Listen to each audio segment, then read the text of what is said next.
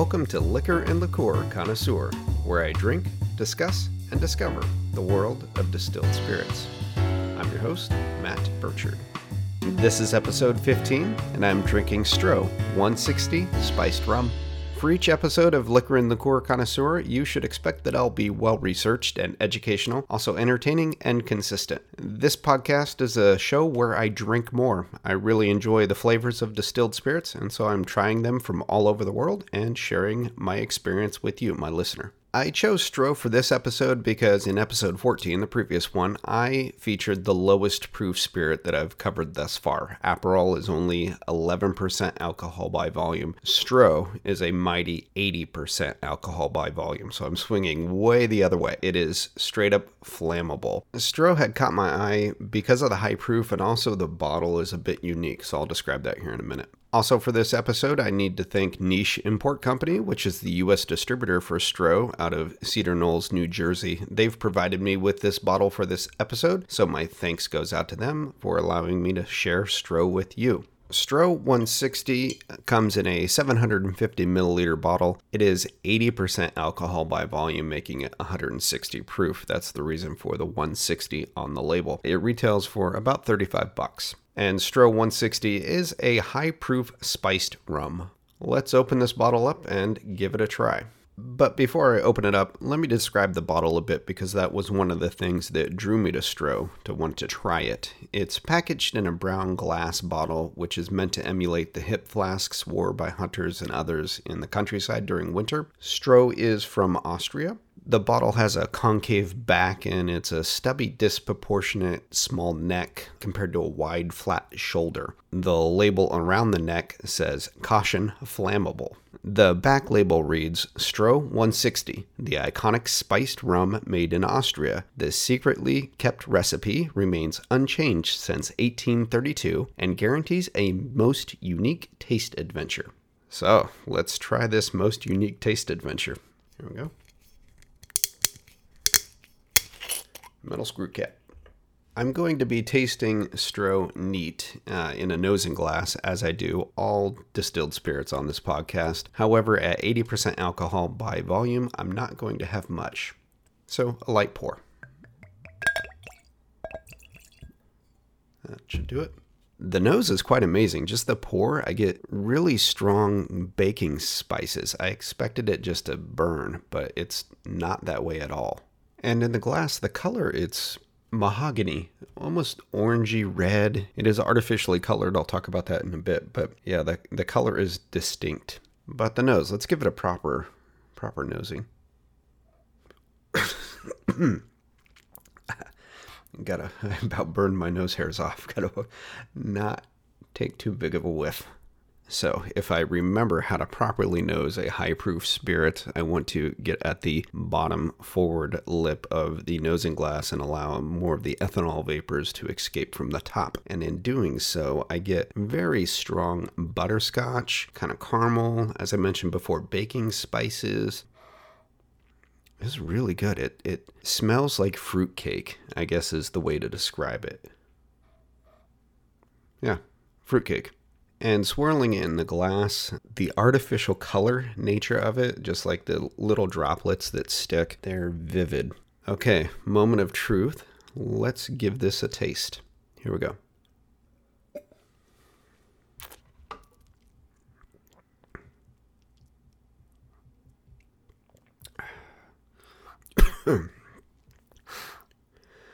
That's strong.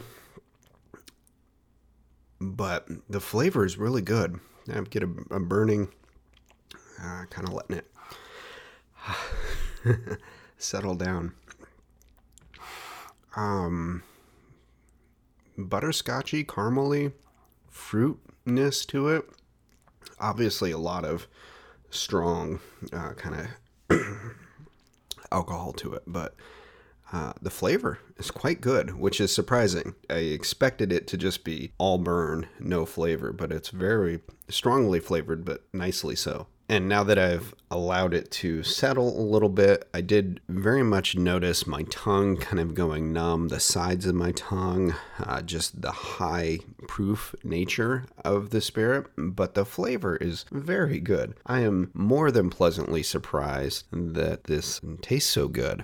Another interesting thing I'm noticing with Stroh is the viscosity. It's very thin feeling. It's because it's mostly ethanol, and I don't believe I've tried a spirit this high proof before, so the mouthfeel is very different. It doesn't feel like a liquid so much in your mouth. It's just more of feeling a sensation of vapor even.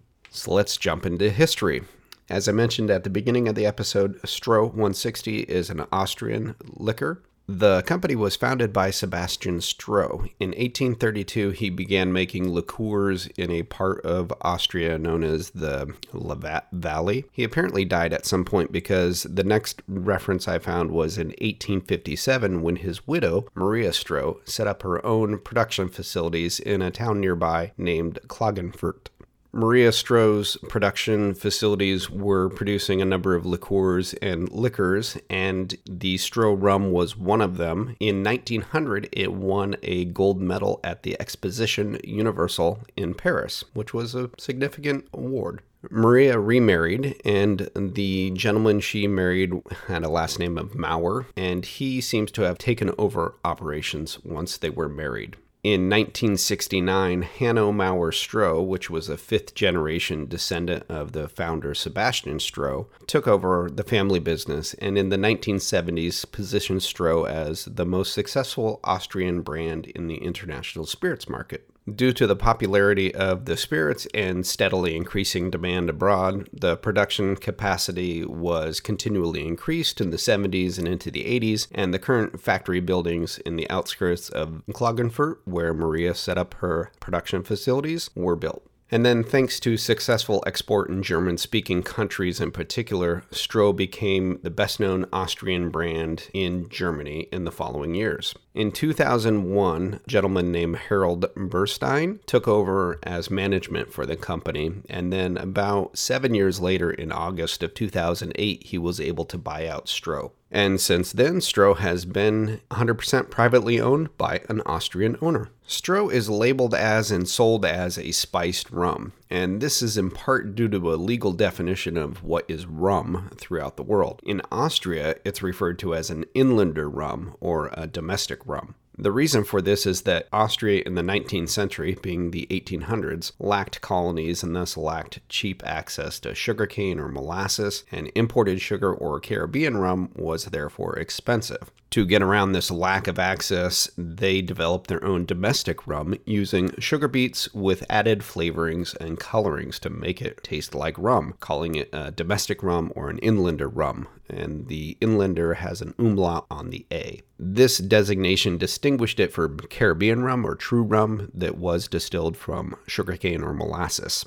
The flavors added to an Inländer rum are the flavors that we associate with artificial rum flavor. So if you go to the store and you buy non-alcoholic rum flavoring for baking, it mirrors a profile that you get from Stroh. And these flavors are butterscotch and vanilla heavy, and it really smells of baking spices. I mentioned in the tasting, it smells like fruitcake. European Union regulations now stipulate, though, that an Inländer rum or domestic rum be made from 100% sugarcane molasses in Austria. Austria doesn't grow sugarcane, but it's rumored the sugarcane comes from India, which is geographically close to Austria, and India produces about 20% of the world's sugarcane. So it's seems likely that this is the source of the sugarcane. So Stroh 160 is indeed made in Austria from 100% sugarcane. So that makes Stroh a rum. However, they add flavors to it and essentially adulterate the product, so it doesn't meet a legal definition for true rum in a lot of the world. So it is sold as spiced rum, which doesn't have the same legal protection. The EU designation does make Stroh a domestic rum that is geographically protected Austrian specialty product that's unique in the spirits world. So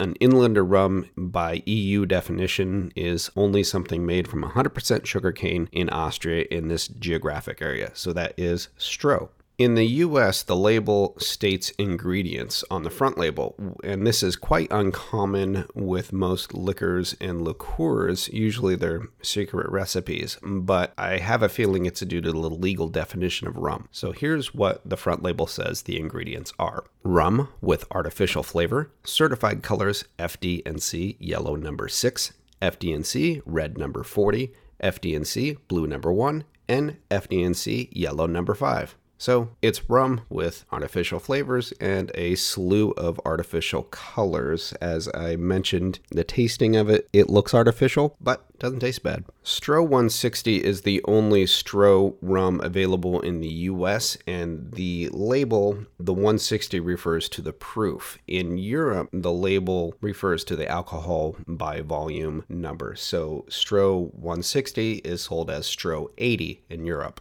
European markets also get a Stroh 60, a Stroh 40, I've seen a Stroh 54, so they have various levels of proof. We just get the high proof 160 here. And today, Stroh is the leading high proof spirits brand in Austria, sold in more than 40 countries, and they have revenues around 12 million euro. So how is Stroh made? I don't know much more about it other than what I found with the EU regulations, that it is distilled from sugarcane in Austria. They are adding flavorings to it and artificial colors. I doubt it's aged much, if at all. The artificial colors give it that color you would get from barrel aging. I suspect it is straight out of the still, bottled at the appropriate proof. And given the popularity, I'm sure it is a volume robust commercial affair production of Stroh 160.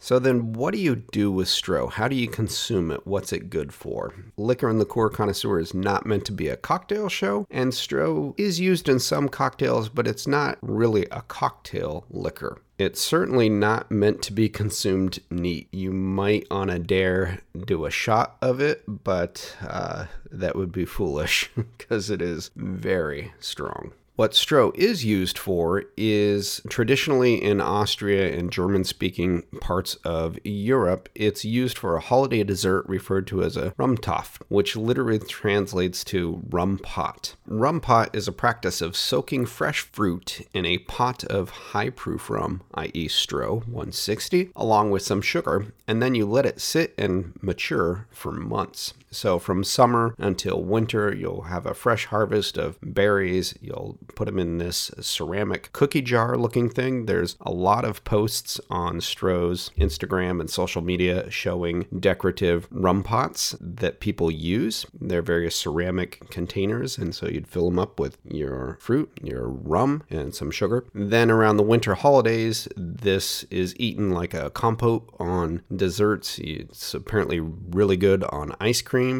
Goes good on waffles and different desserts like that. So you have a high proof compote. Stroh is also popular in after ski drinks. There's a Jägertee, which is the practice of mixing Stroh with some black tea. Actually, Stroh bottles a Jägertee at a lower proof that is kind of pre-mixed. It's Stroh spiced rum with some black tea. Stroh 160 also has found a home in some tiki drinks that call for high-proof rum, substituting for a traditional Bacardi 151, and because it's flammable, it also is great for a flambe. But I think far and away, Stroh is primarily used for baking. Stroh's YouTube channel is nothing but recipes. Video after video showing cookies and cakes and pastries where there's a little dash of Stroh added for rum flavoring. So it is very much used in baking. I think Stroh would be a key ingredient in a fruitcake. And I suspect that I shall be baking with most of the rest of this bottle.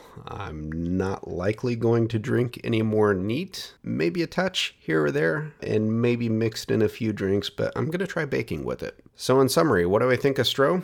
I am very pleasantly surprised with it. It is really high proof. It burns, but the flavor is really good. It's spectacular, actually. You know, maybe diluting it to more of a traditional 80 proof would be better and more consumable, but the high proof nature of it adds an appeal. So that's going to do it for this episode of Liquor and Liqueur Connoisseur. I'm your host, Matt Burchard. Again, thanks go out to Niche Import Company for hooking me up with this bottle of Stroh 160. Please subscribe and share. Show notes are on Liquor and Liqueur Connoisseur. You can also find the show on Apple Podcasts, Google Podcasts, wherever you listen to podcasts. The show's on social media. I'm active on Facebook, Instagram, and occasionally Twitter. Please leave me your feedback, questions, comments. If there's a liquor or liqueur you would really like me to feature, please let me know and reach out. And as always, thank you for listening.